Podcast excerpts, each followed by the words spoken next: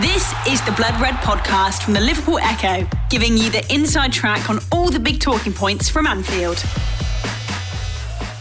Hello and welcome to your latest exclusive podcast for Blood Red Club members only. I'm Paul Wheelock. It's 11:19 p.m. at night, and you may ask why are we recording this podcast so late? Well, it's because the summer transfer window has just closed. And while there was the great news that captain Jordan Henderson has signed a new contract, plus new deals for Rhys Williams and perhaps surprisingly Nat Phillips, it was an otherwise quiet deadline day for Liverpool. But we're not here to look back over the past 24 hours. We're here to look back over the window as a whole. And to help me do that, I'm joined by Matt Addison. Matt, thanks very much for staying up to record this podcast. It's been a bit of a long day for you, I imagine.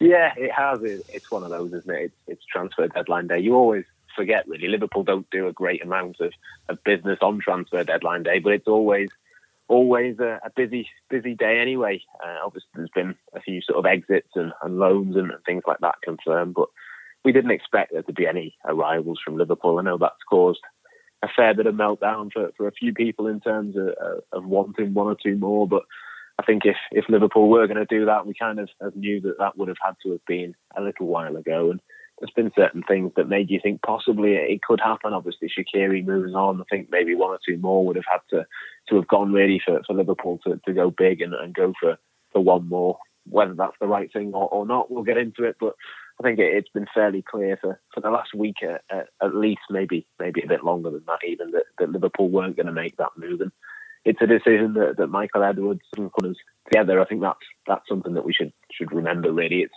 it's not a case of, of stopping Liverpool doing business or, or anything like that. It's it's a, a, decision that they've made strategically, and Liverpool's strategy ultimately has worked in the past. So yeah, I think it's it's a case of, of trusting what they've done. But as we'll get into, it, it's maybe not quite what I would have done, and, and probably not what the majority of, of Liverpool fans would have done. Yeah, there's one signing that's been made. There's been a host of departures and a host of contract renewals. But we'll we'll start with that one signing because can't forget it now. It did come three months ago uh, when Liverpool announced the arrival of Ibrahim Konate. As I say, it's easy to forget now because it's against this backdrop of a, of a lot of frustrated fans that we will touch we will touch on on this podcast. You know, because the, the, the frustrations there that the further recruits haven't followed. We can't forget that Konate signing was an important one, and it should be an important one throughout the rest of the season. Yeah, absolutely. It's it's a big sign, and it's it's one I think for the future as much as, as for this season. I think obviously to, to have the centre back sorted is, is massive considering what happened last season. There's going to be no repeat of Fabinho or Jordan Henderson playing at centre back. There's going to be no repeat of the injury situation. You would imagine that, that Van Dijk, Gomez, and, and Matip will not have the same misfortune as, as what they had last season. But I think Liverpool's certainly their, their ambition to get into the top four last season would have been made far, far easier had they signed a centre back 12 months ago. Whether they would have, have gone on and, and challenged Manchester City for the title or whether they'd have gone further in the Champions League, I don't know. But it certainly would have, have made things a, a, lot, lot easier for them. And they've sorted that out. They've done that quickly. As you say, it's, it's three months or so ago. It was before the Champions League final, I think. It was only two or three days after Liverpool's season finished against Crystal Palace at, Anfield last season. So it does sort of feel like a long time ago, but it is very much a, a part of, of this window. I mean, the, the, the, talk at the time, we thought that, that Liverpool would follow that up with one or two more, but the fact that they haven't, I think, is, is a very separate point to the fact that they've got Konate and they've sorted out the centre backs. And I think you know, moving forward for certainly this season, uh, I wonder sort of how long Joel Matip will, will be at Liverpool, but I would say for, for the sort of foreseeable future, maybe sort of three or four years now, they've got four centre backs and Nat Phillips that, that will come to as well. But they've certainly got four top class centre backs there that you'd have absolutely no qualms about sort of throwing them in for, for whatever game really. And it's such a contrast to last season. I think it's it's something that Liverpool had no choice but to go out and, and do. But the fact that they've done Konate, I think, is is just an absolute guarantee that they'll be in the, the top four this season. You mentioned Nat Phillips there, did so well at the back end of last season. Uh, and probably one of the, the, the, big news from today on a, an otherwise quiet day was the fact that he's he's signed a new contract because, let's face it, I think we were all expecting that, that he was going to leave given what he did at the back end of last season. There was a lot of suitors interested, certainly in the Premier League and suggestion abroad as well. some people even thought he might go out on loan, but no, he's he's actually signed a new contract and committed to the club, and it, it seems like he's staying as well. You know, he's certainly not leaving in before January. What did you make of, of today's news? Yeah, it's, a, it's an interesting one, isn't it? I mean, we, we started the day knowing that if an acceptable offer came in for him, he'd probably go. And, and if he had have gone, then Rhys Williams wouldn't have gone out on loan. I don't think he would have been in that Phillips's place, and, and Phillips maybe would have, have gone somewhere else. And I don't know. I'm, I'm torn. I think on the on the one hand, uh, of course, Nat Phillips deserves if if he wants to, to stay and he wants to, to fight for his place, he deserves that opportunity. He certainly deserves the improved terms that he's got with his new contract for, for what he did last season for Liverpool. And you know, he very nearly left a year or so ago. So I think Liverpool will be very glad that they've got a fifth player. I think that the question for me would have been I, I always expected this summer that probably two out of, of the three, uh, when you think of, of Phillips, Ben Davies, and, and Rhys Williams, I think two out of the three were, were probably always going to go. I think he was probably the one that I would have been most keen to, to move on, though, just because of, of the price tag. If, if somebody had come in with, say, 10 to 15 million, I think that would have been a prime moment, really, to, to move him on. I don't think you're going to get that sort of money again. I think even in January, you'd struggle to get that. I mean, there is, and I said this to, to Paul Gorst before when we, we did a Facebook Live for, for the Facebook page. I mean, you look at it and you think if if if Matip, Konate, Van Dijk, and, and Gomez all stay for January, no guarantee that Phillips will, will even make a, squad for, for a League Cup game or, or, something like that. I mean, obviously Norwich in a couple of weeks' time, you'd expect that to be a, a Konate and, and Gomez partnership with Matip and, and Van Dijk, saved for, for Premier League and, and Champions League games either side of that. But you know, Nat Phillips, th- there's no guarantee that he would would even make the, the bench for, for those sorts of games. So I don't know. It's it's a tough one. I think he deserves it. As I say, he was he was fantastic last season, but I'm just not quite sure really who benefits long term from him staying. I think the fact that he's here is as much to do with the fact that nobody came in with a bid that, that Liverpool thought was was anywhere near acceptable. And I wonder if, if this maybe harms his career long term and he's not going to play a huge amount. I also wonder if, if Liverpool will, will get anything like the, the money if they couldn't get an acceptable bid now. If he sits on the sidelines, maybe not even on the bench between now and January, I wonder, you know, how much they'd be looking at potentially then for, for a, sort of sale of, of him eh, mid-season. I suppose there's there's maybe a, desperation of, of a team looking to, to get out of, of relegation trouble and things like that to play into this. But yeah, I, I don't know. I, am torn. I think it's fine, and I understand the decision. And obviously, if there's no acceptable bid, there's there's no reason to, to let him go. But yeah, I wonder, you know, who who really benefits from him staying around. I think you know Ben Davies or, or Rhys Williams could have done that fifth job just to, as well, really, given that there's going to be very few minutes, you know, here and there for him to play. And I feel a, a little bit sorry for him because I think he deserves to, to go and play for maybe a lesser Premier League team, but, you know, to, to go and play week in, week out. I think he might just be looking at, Ozan Kabak, for example, at, at, Norwich and thinking, you know, maybe that could have been him going there and, and being the, the first choice. But, but we'll, we'll see how it pans out. But yeah, I'm not I'm not quite convinced this was, was the right outcome really for, for either party. I'm sure you're convinced that uh, it was the right outcome that Jordan Henderson signed his new contract. And uh, I know a report recently suggested that it was actually Jurgen Klopp who personally stepped in to make sure there were no issues with the new deal. And it's become pretty clear in his press conference recently, since the uh, the Premier League season started, that Klopp has never really seen a need, a need or a desire to improve his midfield in spite of the departure of Gini Wijnaldum. So, as you said at the top of this podcast, it was no surprise at all that no midfielder came in in these past few weeks. What do you make of that, Matt? Do you think there's a there's enough in the you know in the engine room to keep Liverpool going till January at least, perhaps for the whole season? Or do you think maybe Klopp's just postponed something for, for 12 months and it, it, there's going to be a bit of, going to be need for a bit of a revamp in there sooner rather than later? Yeah, I think I think it is very much a case of they they're giving themselves a, a bigger job. I think next summer now. I think they were always probably going to have to get one in next summer. I think maybe it looks like now they're going to have to get two because you look at, at James Milner. I think he's 36, so by next summer he'd be 37. You wonder how long he's going to go on for. There's then still question marks over Naby Keita and Alex Oxlade Chamberlain. They both I think have two years left on their contracts uh, at, at, the end of the season into the next summer. Again, a big question mark over them. Um, I, I, just think you know if Liverpool could have got one midfielder in this summer, that would have helped them in terms of, of their long term planning. I think for, for the short term, for, for this season, they'll be fine. I think they've got the numbers. The fact that Harvey Elliott is there, that's a, a huge bonus. They've kind of replaced Gini Wijnaldum in terms of, of having Keita, Chamberlain, and Elliott to, to split those minutes across.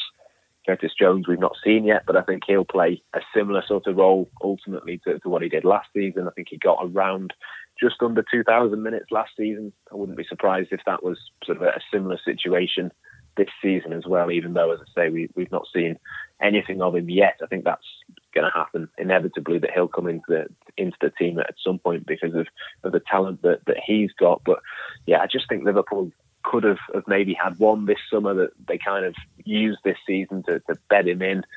I look at someone like a, a Camavinga, for example, that's, that's gone to, to Real Madrid. It wasn't a huge amount of money, 27 million, I think it was, that, that they paid for him just wonder if there was a, a deal like that, that, that Liverpool could have done, which maybe looked to the long term, wasn't necessarily one for, for this season, but maybe save them a job next summer when you think it's it's going to probably be sort of three or four players that they have to go to to, to buy next summer. I think it, it, could have could have helped them out a, a, little bit there. But in terms of this season, not massively worried. Uh, the, the thing that it suggests to me is maybe that a target that they've got in mind for, for sort of that area of the pitch maybe wasn't available this summer. Maybe they would be next summer, and I think that sort of tallies up with what we heard about Florian Neuhaus earlier in the summer. The suggestion really from Germany was that he probably wouldn't leave Mönchengladbach this summer. Maybe he would next summer, and you know maybe it's him, maybe it's somebody else. Maybe that's a, a similar situation for, for other midfielders as well that Liverpool have got their eyes on, but yeah, I just think they've they've given themselves a, a little bit more to do next summer, but for this season, it's not the end of the world. No, I'm like you. I kind of came round to the uh, the realization that I knew midfielder wouldn't be coming in this summer. But it was, it was part of me watching the game against Chelsea on Saturday. Uh, in in that second half, when Chelsea, you know, were backs to the wall, defending very very strongly, that still thought that maybe Liverpool could have done with another another striker. I know Jota came on for the injured Firmino, but there were times in that second half where he, he, he, you know Klopp Origi wasn't on the bench. He didn't turn to Minamino, and it just made me feel in these last couple of days of the transfer window and, and today, obviously that just perhaps Liverpool, you know, Edwards and Klopp had pulled another rabbit out of the hat, but that's not happened, Matt. And I know you referenced the, the Facebook Live you did with Paul Gorst, the Echoes Liverpool FC correspondent earlier tonight, that he said it was a risk that Liverpool haven't brought in another forward again until January at the least. What are your thoughts about that? Yeah, I mean, I completely agree with him, to be honest. I think the, the point that he made really was that, that Jurgen Klopp has, has allowed Xherdan Shaqiri to, to leave uh, and maybe there would have been one or two other players that you'd have preferred to, to lose before him, really, in a, in a purely you know footballing sense. I think Shaqiri was the one that was agitating to, to go and get regular football. He's obviously gone to Lyon. They've got European football, I think, to, to look forward to. They've got you know a decent squad there. He'll play every week though, and, and that's that's crucial for him. But yeah, I think you look at Takumi Minamino, you look at Divock Origi if you had to, to pick one out of, of the three names to come on and, and change a game for Liverpool, I think you would pick you would pick Shaqiri, wouldn't you? So they've left themselves with two players that, that Jurgen Klopp doesn't look like he, he trusts. Um, he certainly didn't trust them against Chelsea. You wonder, you know, where Divock Origi gets any minutes. Really, he wasn't even on the bench. I don't think for either of the last two games for Liverpool. Doesn't look like he's got much of a, a chance really at all. Even though we are still waiting to to find out the, the full extent of, of Roberto Firmino's injury. We don't expect that to be, you know, him out for, for a long time. But even if it was, I mean, Origi is, is so far down the pecking order, you wonder sort of what might happen with him. But yeah, I think I think that's what it comes down to in, in terms of forward options. I think if Liverpool had managed to move on uh, Divock Origi, maybe then they would have gone for, for one more. Ideally, I think you would have, have maybe picked another player just to, to come in and, and sort of be that fifth choice. But at the same time, it is very difficult. I mean, we, have sat down and, we, and we've sort of talked through Liverpool's need to, to have that fifth choice, somebody else to, to back up that front four that they've got. Obviously, Jota uh, has come in and, and done that last summer. Could they find another Diogo Jota this summer? I'm just not quite sure it's it's as simple as that. I'm not quite sure who that player would be. I think it would be very difficult to, to find another version of him that's got the same ceiling, that's available for the right price, the right wages, and would be prepared to, to come to Liverpool in the knowledge that they're only going to play if you know a, couple of, of, the regular front three or Diogo Jota is is not playing, is out, is being rested, or, or whatever it might be. So I think it's it's a difficult pitch to, to find that player. I think there's there's maybe there's maybe names out there that you could have, have convinced, but then you know we, we don't know exactly uh, how much they would have cost and, and, things like that. Jonathan David is one that they've looked at in the past. I wonder you know, whether that's one that they could have done. There are names out there. Pedro Neto is, is another one. If if he wasn't injured, I know he's out for, for another few months, but I wonder maybe if that had been had been different, maybe he's one that they would have looked at. But I don't know. It's it, it's a difficult task to, to try and, and improve on them. But that for me is is the big disappointment of the summer is that Divock Origi is, is still at Liverpool without really having a, a genuine future at the club long term. I don't think. I don't think Jurgen Klopp has any intention of, of playing him if he can help it, and, and that's the frustration. I think that's that's the area that Liverpool do look a little bit light in. That's the, the one big worry, really. If they could have just got rid of Origi and, and brought somebody else in who was a little bit better, I think that would uh, that would have made a, a, huge difference, and it would have helped in, in, in a variety of ways. Obviously, just the, the pure quality of, of, that player would have improved the squad, but I think it would have pushed Sadio Mane to, to get back to his best. I think he was a little bit off it against Chelsea, and, maybe if he's he's got another player sort of breathing down his neck and, and trying to get into the team, that would have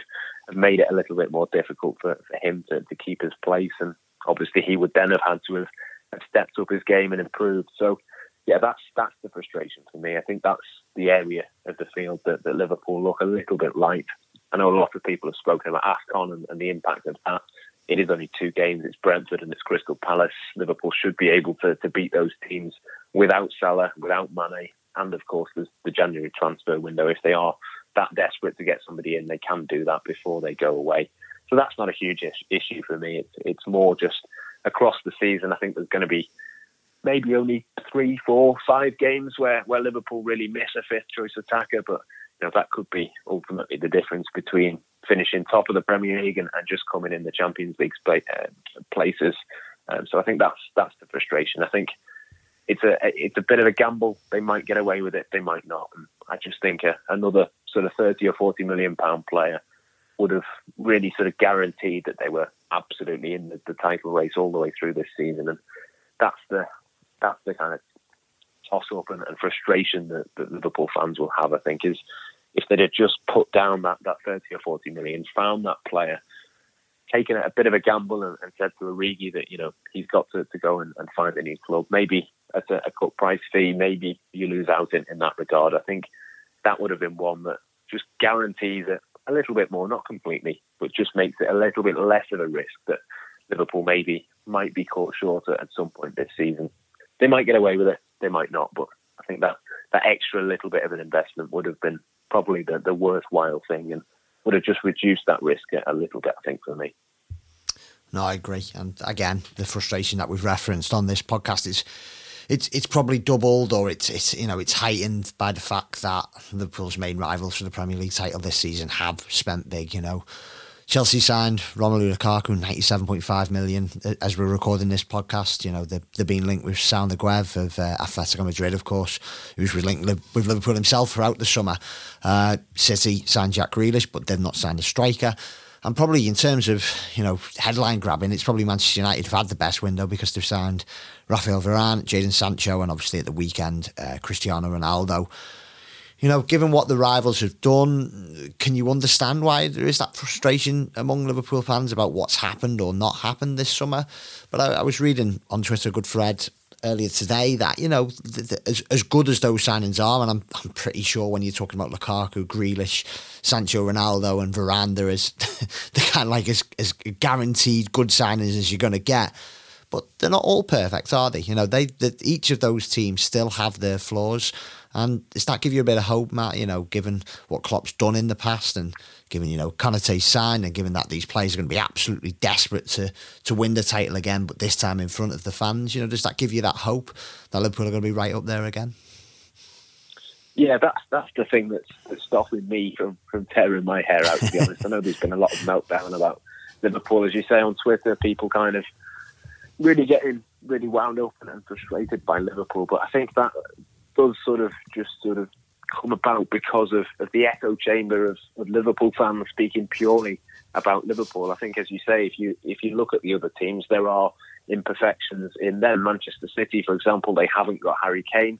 That was, you know, a, a real game changer in my eyes. If they could have got that done, I think that would have made them probably favourites for, for both the Premier League and the Champions League. To be honest, I think you know Jack Grealish is is a brilliant player. He'll add something to, to what City already have, but they've already got sort of four or five players who are pretty similar to, to him in terms of ability and quality and, and playing a, a similar sort of position. So I don't think that is is a big game changing signing for them, even though they've spent that hundred million pounds. I think he'll he'll be a good player for them. He'll he'll help improve their squad, but I don't think it's an absolute game changer. I think they're probably missing a, a left back as well. I think they probably could have done with with that and a, a centre forward more than than Jack Grealish. So I think you know City are still going to have one or two of the problems that they had at times last season. Obviously, they won the league last season. They didn't sort of struggle in, in that regard, but there are still one or two gaps.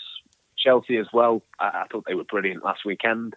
Um, watching them in the flesh against Liverpool, I thought actually when it was 11 v 11, they were the team on top. Even 10 v 11, they still looked dangerous at, at times and, and, defended really well. I think Thomas Tuchel is, is a brilliant manager, but even then, I think they look a little bit light in midfield. You think if, if Kanté or, or Jorginho was to get injured, they've only really got Mateo Kovacic there. They've not really got too many senior options to, to play in that position. And at centre back as well, they've only really got four. They didn't get Jules Koundé. I think that's that's an area that, that could potentially very quickly become a weakness for them. Obviously, they play three centre backs at, at any given time, and I think you know one or two injuries there, they could be suddenly looking a little bit weaker as well. And and Manchester United for the fact that they signed Cristiano Ronaldo, I think has sort of taken the headlines, obviously for, for obvious reasons, but it doesn't hide the fact that I don't think their manager is as good as the other managers in the top four. I still think they need a, a better goalkeeper to win the Premier League title, and I still think they need a better midfielder, at least one, maybe two, to, to play in that holding role. So I still think they're not really absolutely definitely going to be uh, Premier League title contenders. I still wouldn't say that their squad is, is as good as Liverpool. They certainly don't have as good a manager as, as Jurgen Klopp. So I think when you look at the other teams, you can sort of look at, City and, and United and Chelsea and kind of think they've spent a bit of money, so they must be perfect. But I think they'll just have as, as many doubts as, as what Liverpool fans have gotten obviously football doesn't exist in sort of isolation. I think this Premier League title race is going to be really interesting. It's going to be really close. Liverpool could have done more. They could have taken advantage, of course, of, of these weaknesses, if you want to call them that, from from these other clubs. But I do think it's important to, to sort of put that into perspective and, and not just think of it as Liverpool haven't done as much as what they could because I think a lot of, of City, Chelsea, United, probably fans of, of other clubs as well, they'll be sat there you know, to, tonight and in future weeks, they're going to be thinking exactly the same thing. So, yeah, it's it's not perfect from Liverpool, but I don't think the, the title rivals are, are any different. And I still think Liverpool have, have got a real, real good chance of, of winning the Premier League, the Champions League. They'll be there or thereabouts, I think, this season. Yeah, well said. Well said. As I say, between now and January the 1st, Jurgen Klopp, Pep Guardiola, Ole Gunnar Solskjaer, and uh, Thomas Tuchel have got to work with what they've got now. So it's going to be exciting, isn't it? I think it's it's going to be a great title race. And I think Jurgen Klopp's proved in the past that, you know, he, he even with smaller resources than some of those clubs have just talked about their managers, he can uh, he can he can produce miracles. So we'd be hoping him and the players can do that again. Matt, thanks very much again for staying up so late. You've now actually got a few days off on holiday, so do enjoy that. And uh, you will, or myself will be back next week with our latest Blood Red Club exclusive. Thanks very much for signing up to the to the club. And if you want to recommend it to your friends or you know fellow Liverpool fans who you know, please just tell them to head over to bloodredpodcast.co.uk. It takes 10, 20 seconds to sign up, and that every week we will be sending you exclusive podcasts direct to your email box, and uh, with more to come over the course of the season. We'll see you all again soon. You've been listening to the Blood Red podcast from the Liverpool Echo.